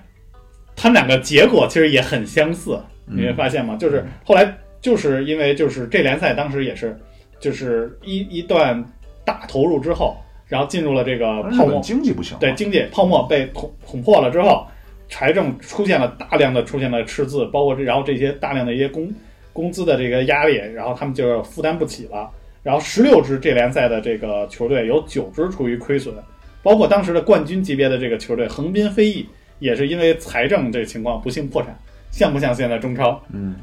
也我们也因为疫情的原因，然后大家的这个经济状况非常的堪忧，开始卖球队，哎卖球员。那嗯最著名的苏宁解散了，嗯哎，这两天不还出那场爆雷了吗？啊，恒大啊，对吧没？有，之前咱说滴滴那期节目，我就已经内内透了啊。啊，就是，但是这个还是不太一样。嗯日本就是中国这个足球啊，其实呃就是恒大这，我也不是说他不好，但是他妈的就是很鸡贼这个人。嗯，他因为这有一个是他知道今天的咱们的这个谁喜欢足球，嗯对，他投其所好。恒大肯定不赚钱，肯定是砸但钱。是我就是要用这件事儿，我要让人家把这足球这个事儿能够让人注意到嗯，啊，所以他弄那么多。他布局非常早，他那个恒大之前叫什么广州什么国药啊还是什么呀？是个白广哎州白烂云队山儿吧，广是个广州烂队儿，他从中那会儿咱还应该叫中甲，就不是中超的时候，他就把这队儿给买了。嗯然后在中甲那年，他就堆了大量的国脚。为什么说恒大这个队儿，包括篮球也是？咱们不管是中国的足球职业球队，还是篮球职业球队，啊当然你外援来了厉害能能非常棒，但是核心还是谁的国手多谁厉害对。恒大那几年无敌，当然什么孔卡、穆里奇什么非常厉害，但是真正厉害，他妈你把国脚都罢了，那别人怎么玩呢这？就特别像当年的这个举国体制下的这种体工队儿嘛八，一就像队儿八一队嘛，对，就是我把国脚什么的我都随便对能全拢他过给来买过来，对，拢过来，再加上几个外援，不就是国脚加外援的这种模式对？他再不冲出去，他再拿不了这个亚冠，那是那就啊更不我行跟了。好多就是看足经常看球的人，就是说你觉得恒大怎么样？就觉得就是如果恒大踢不出来这个，反而天理不容。就您都堆成这揍性了，您还就是半吊子那种，那你他妈你真的是瞎花钱，你瞎投入这精力，嗯麻来了，对吧？但是呢，也有也有说法啊，说什么啊？你看当初大连队厉害的时候，中国足球强，大连实德啊那会儿叫大连万达。啊，嗯，那恒大厉害了呢，就是中国足球。其实我觉得还真不是嗯，啊，这个也是个人的。咱这期说嘛，还是说以后等咱们中国队输给越南了，咱们再录一期嗯这中不国是足球凭？什么输给人呢？我还买一比一平二十块钱，嗯那，平不就跟输差不多吗？哎，咱反正已经小组垫底我了。操！我跟你说，预咱咱咱关于中国足球的见解，咱们还是放在以后再说。我先预测，咱预测一波吧。嗯，我觉得啊，对越南这场球，如果咱们跟越南队打对攻，完了，绝对完。因为越南那个十号我看过，上次一个什么什么比赛，我操，那哥们儿太牛逼了。踢沙特，我觉得世界波是他踢的吗？我不知道，没看。嗯，反正那个哥们儿啊，我不觉得比那个久保差，就他脚底下盘球那几下，嗯，那个家伙非常越南梅西，那他是也在五大联赛混的吗？欧洲不是嗯的，本土球员，纯本土球员，他在亚洲五大还是联赛日本还是日本联赛好像啊亚洲五大联赛 是吗？在哪儿？不知道。他肯定不是中超，中超好像是在日本这联赛哦还、是哪儿 K 联赛、嗯，或者对，或者是韩国。澳超，而且这个哦对上这个这个我，因为我那个之前去过一次越南，啊，越南足球的氛围，我说的这足中国人很爱聊，你让那妙主播跟你喷行，你让我说上场踢两脚去吧，我操，一脚趾头都戳了。嗯就是咱中国人啊，你也脚真的碎了我我手是指头我是儿我稍微剧透一下啊，我是觉得这个项目不适合咱们，嗯，这个很悲观，就是这个项目不适合中国人。哎，很不幸的就是这个项目是什么世界第一大运动，咱中国人很爱聊，都是球迷，包括咱群里边一聊都是球迷。你问他说你踢过球吗？最近五年，我估计没俩，就是很愿意说，都是纸上谈兵，很愿意聊。这个我觉得也没什么，很过瘾嘛，提供的谈资也没什么。但是如果说你中国球员真正中国足球想要去腾飞，啊，这个当然是老生常谈，咱叫什么足球人口这些说法啊，真的是你得很多人你得愿意去下场去玩儿。这个咱们小时候为什么小时咱们那会儿比较厉害？咱们小时候那会儿啊，现在人口大城市人口密度太大，我我不知道中国的二三五六七八线城市或包括农村，你在北京，咱们小时候门口找个小院儿，找个空场摆两块砖，摆俩书包就能踢。我们小时候都那么踢，嗯就是当然了，闷人家玻璃，闷他妈老太太，这都闷过。 但是这就是人玩的人多，你现在你说有人玩吗？我看的说法是，呃，首先你要不可避免要提的一点就是，任何体育运动它都其实都需要国家的一个影响或者国家的一个扶持来，等于起来嘛，就是起来，就是起来，或者就像南美那种，我是野蛮生长，呃，我是为了活吧，说我是为了为活命。啊、对，为了真是活命，像或者说阶级跃迁，嗯，对吧？我就是出生我就贫民窟里，我不好好踢球，我可能这辈子还在贫民窟。我踢球踢牛逼了，我有有可能改变人生。那中国当年就对各项体育运动发展的是叫小巧男女少那几条，哦，小众，呃，技巧性，难是难度的难，贼困难。女就是女性，所以咱女足女排为什么牛逼啊？人全世界都不玩这个，嗯，呃，少就是玩的人少。所以你像咱之前奥运那期也聊，你像举重、跳水、乒乓球，它不商业化，它没人玩儿，那你就人家足球十个人投十块，你乒乓球一个人投五毛，但是人家没人投乒乓球，那你这五毛钱你有收益，你能拿出来一些呃项目上的成绩，那我就拿那钱投这儿，我干嘛还再去追你那十块钱投十个人投投足球呢？我也追不上了，而且你还有年代的累积，哎，那这不是啊，这个中国，你说中国足球在投入上大不大？足够大。我也觉得巨大。中国没有不投入足球，从来没有说不投入足球你。没投出来东西啊，没投入的东西和没有投入是两件事儿，你不能说因为中国足球现在踢得差，所以中国足球没有那你没就有投入看人均的足球场，然后人均足球场的面积、人均的那个教练数，你看这些数不就完了？你知道他投没投出来呀、那你知道人均的那个举重场的数量吗？你要对比一下的话，足球场可比它多得多呀。呃，不能这说国么外不能这么那对比，不不就国内自己比啊，对，咱足们球平时和没人举玩重场足你球不能这么比啊。那我更没人不是做我了投这个人了呀，对啊，你投了呀。其实这个我觉得这个这个不重要，是在于说其实天赋也很重要。你说小罗，小罗这种球员野蛮生长，他真的要为阶级跃迁吗？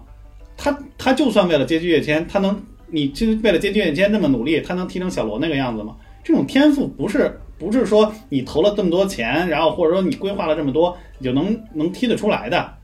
不我们但是我觉得啊，就是这个，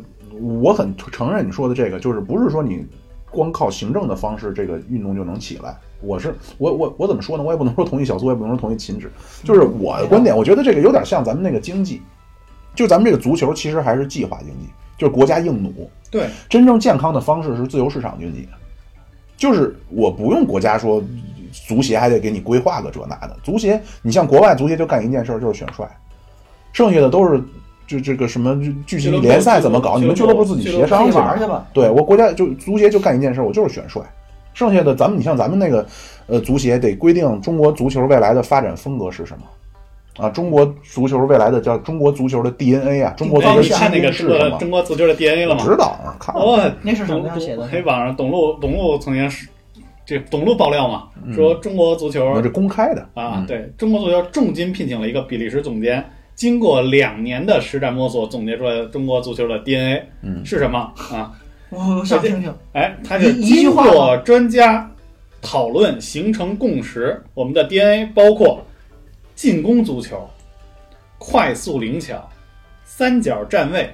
更有侵略性、自信与创造力、强大的心理能力、灵活性团队战术执行、控球并主动创造机会，尊重各地方差异。嗯你听起来像什么？呃，我我就是说我听起来是什么啊？我听起来叫就是用当初刘备说的那句话叫“美必欲操反”，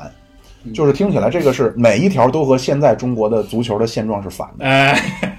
我不不不，就是心理素质好，这点我特别信。嗯中国足球的心理素质极差，我跟你不说是你这天天让人骂的，怎么都哎打呀得住。，这个咱别说这个，我觉得任何一个球员，你就算说你再怎么着，任何一个球员不愿意被骂，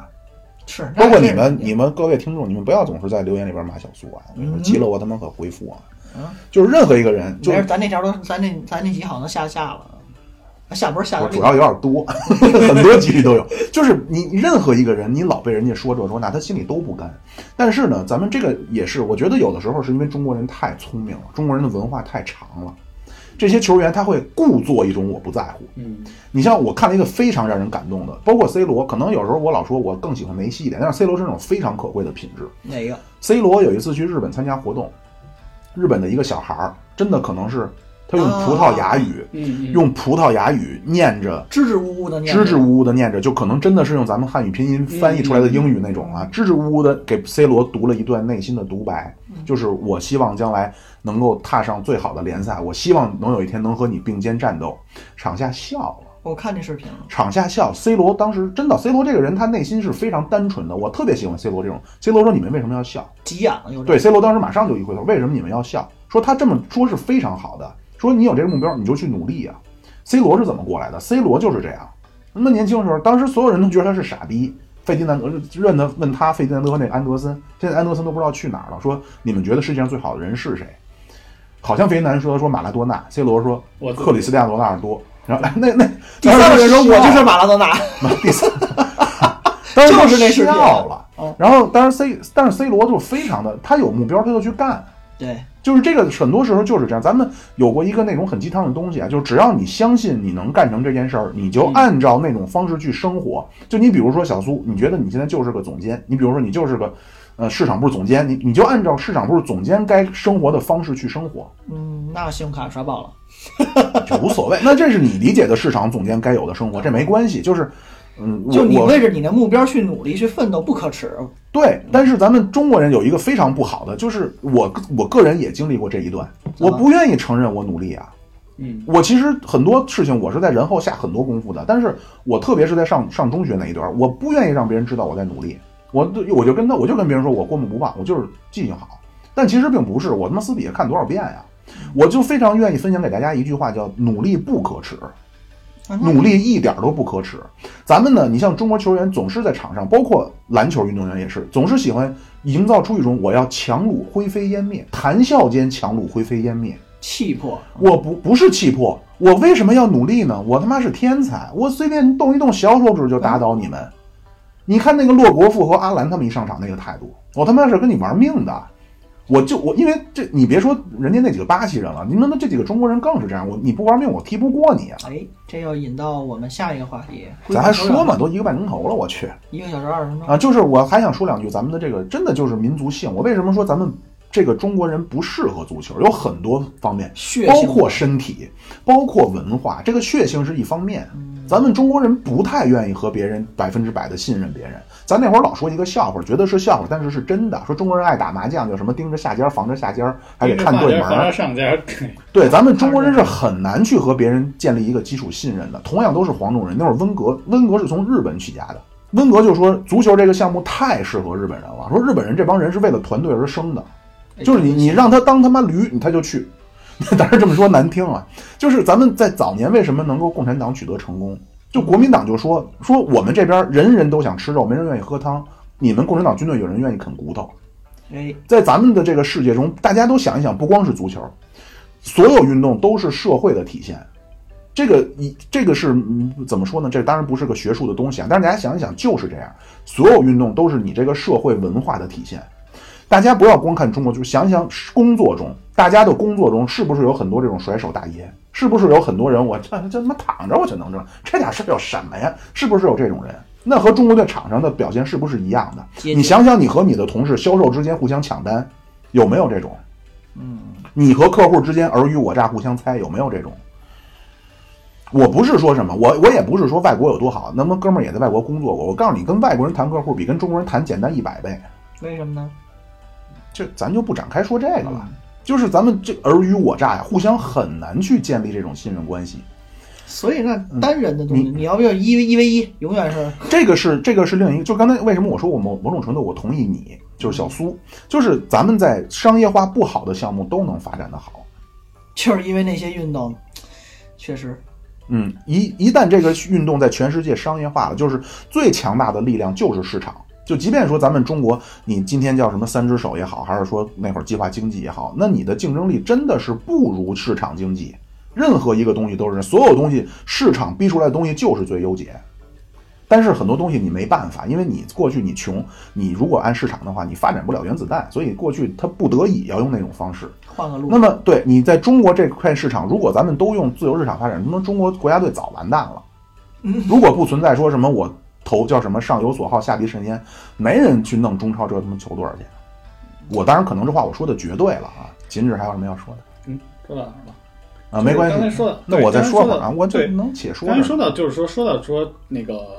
就是刚才说到就是说举国体制和这个现在足球项目为什么举国体制不太行的这个问题，嗯就是在于说。就是我们现在的这个举国体制难以覆盖，说现在这个全球化就是普及率这么高的这么一个这个一个项目，就是说现在这个足球这个项目它需要的一个群众基础的面儿太大了，它包括它需要纵向的这种竞竞技链的这个匹配，需要支撑的元素也太特别的多。那我们单纯的这种举国体制，或者说靠国家体委每年去拨的这点儿款，其实是难以支撑说整个在全国去支这个去做这个整个足球的一个提升。这就是导致现在说举国体制没法在足球里头去做，呃，就就是说举国体制在足球没法去做实际的应用了。嗯这就是现在的一个问题。你不能说就是说。我们现在只是把精力都放在了那些，比如说女足啊，什么残奥，说残奥男足那个盲人男足现在起来了，是因为我们把精力都放在他们那儿，而不放把精力放在这个足那个男足现在的男足上。其实并不是这样，说我们的精力每个都放，可能我们的这个资金啊，我们的这个精力放在这个盲人足球上可能会更少，对比来说反而是更少。只不过就是因为说我们，但是我们是有精力放在这一部分上，对那其他人是不玩儿，对，所以我们才能看你感觉到说他的成绩是不错。盲人男足成绩非常好，建立成立三年，中国的盲人男足成立三年，世界杯的亚军，世界杯的第三，世界杯的第四，奥运会的第三、第四，就经常拿。虽然没有拿过冠军嘛，但是冠军第三、第四什么的经常拿。这个如果放到世如果同比的这样的成绩，放到现在世界足坛，那也是个顶级豪门的一那个水可平，不，对吧？比我们荷就兰队都强。对对啊，所以其实那这个但是对比起来，并不是说我们把精力都投入到这些项目上了去了，而是在于说就是别人不玩。那对现在说在这个世界足球这种情况下，大家都在玩的情况下，我们投入很多，但是。我们的基础薄弱，然后我们现在的这种机制可能还有一些不健全的地方，才造成了说我们现在跟不上。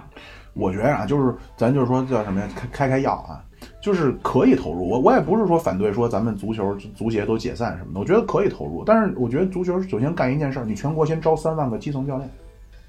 保证基层教练的数。你如果嗯就是说现在人均教练数不够，你是你是一个基层教练的话，可能我的工作都很难找，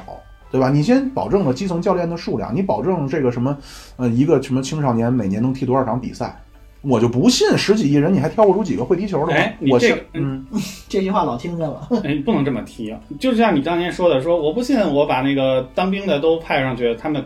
去踢，会踢的比你更具有血性，或者说我把那个这个监狱的犯人死刑犯都放出来踢，告诉他们说你们只要赢了球，我就你就能那个释放减刑释放，嗯那他就能踢得怎么样？不，不我是我那么不回是事我儿。不是这意思啊，对。然后就刚才说的精神教练这个事儿，其实之前现在也有说，对于就是中国现在这种训练体制的这种这种一些诟病，就比如说他们去去观察了说日本足球的这个青少年的这个训练，然后包括然后再同步同步对比了中国的现在的青少年训练，同时还有就是之前就是浙江绿城的这个主教练，不是也是日本人嘛，嗯嗯，他就是他们同步的去做了一些相关的一些访谈去对比，就会发现说中国足球的这个教练这种体制还是原来的体工队的这种训练训练机制，嗯，第一个就是训练就是很枯燥。那就是一些相对的一些更多的一些基础训练，尤其是在年轻人小孩儿的时候，他也是让他们很多的这些基础训练，基础训练，比如说颠球啊，就是跑圈儿啊、跑杆儿啊这些基础训练。然后如果说你哪儿不做的不到位，你就算蹲那儿，我闷你一脚，或者我踢你一脚，就是这种，对啊，这种这种体工队原来有的体工队这种这种很非常狠的这种训练模式，那么会这个和日本的差异就在哪儿？就是日本的这种年轻人足球，就是他们的第一步是什么？先让你玩儿起来，嗯先让你爱上这项运动培。哎养你的兴趣。对他们都有了这方面的这个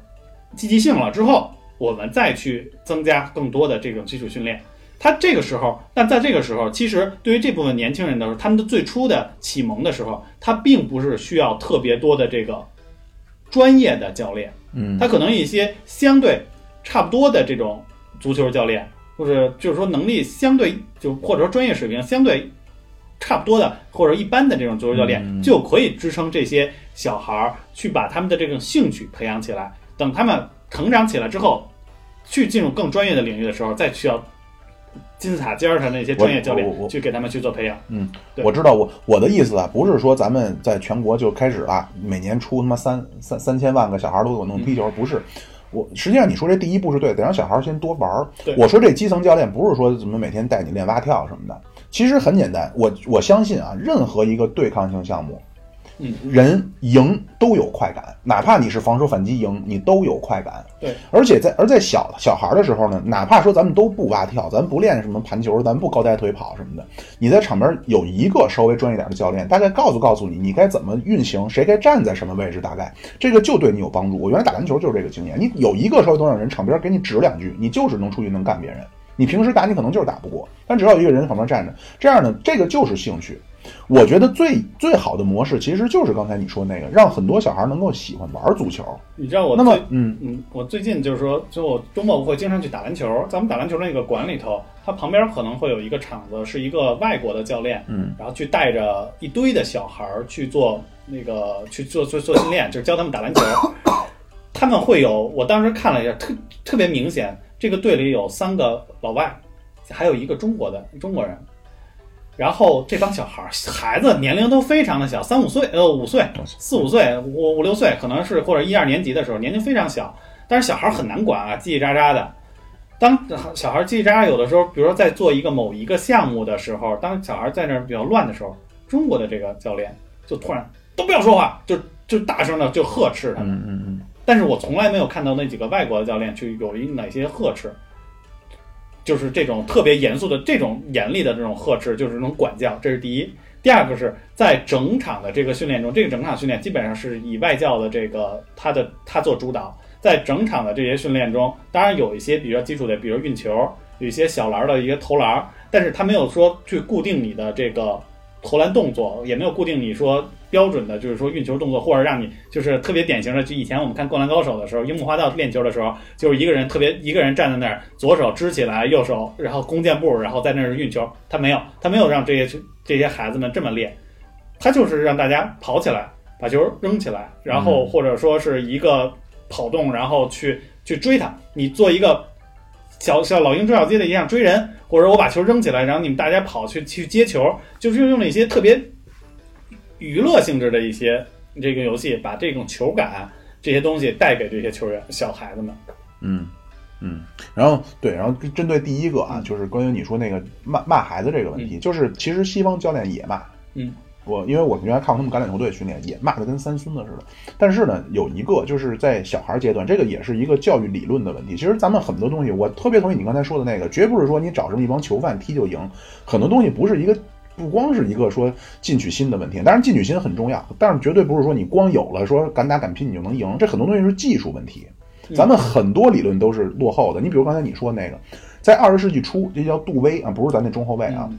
胡适的老师约翰·杜威啊，他呢就一改过去，他就提出叫学生中心主义，就是课堂谁是过去的老师是课堂唯一的尊严，咱们到现在学学校应该也是这样，嗯但是杜威那种提出学生才是课堂的内容，包括学校即社会，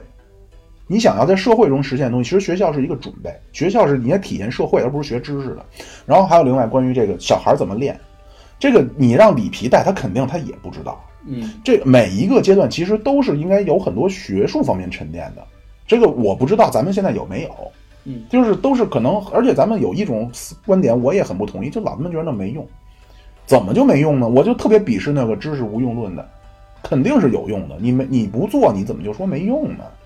咱们有人研究说小孩的，比方说启蒙阶段的体育教育该怎么做吗？我相信可能没有。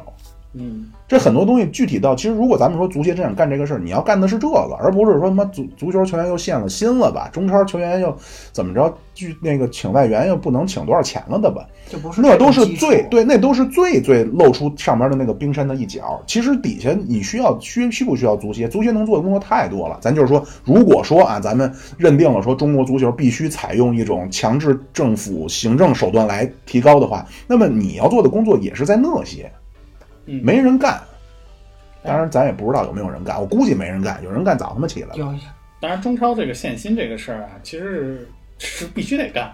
就说白了，就是之前的，就是包括以恒大这个为首的这个烧钱的这个运动之后，其实这个球队，这个中超的这些球队，大大小小球队，进入了一种不良性的这种财政的这种状态。这个我出我出点损招啊，就是就是你比如说你要说像美国，他非常会玩这些，他永远不把你的这个政府和人民对立起来。嗯。我不是说他多多么的善良，他就是会玩，他这个技术。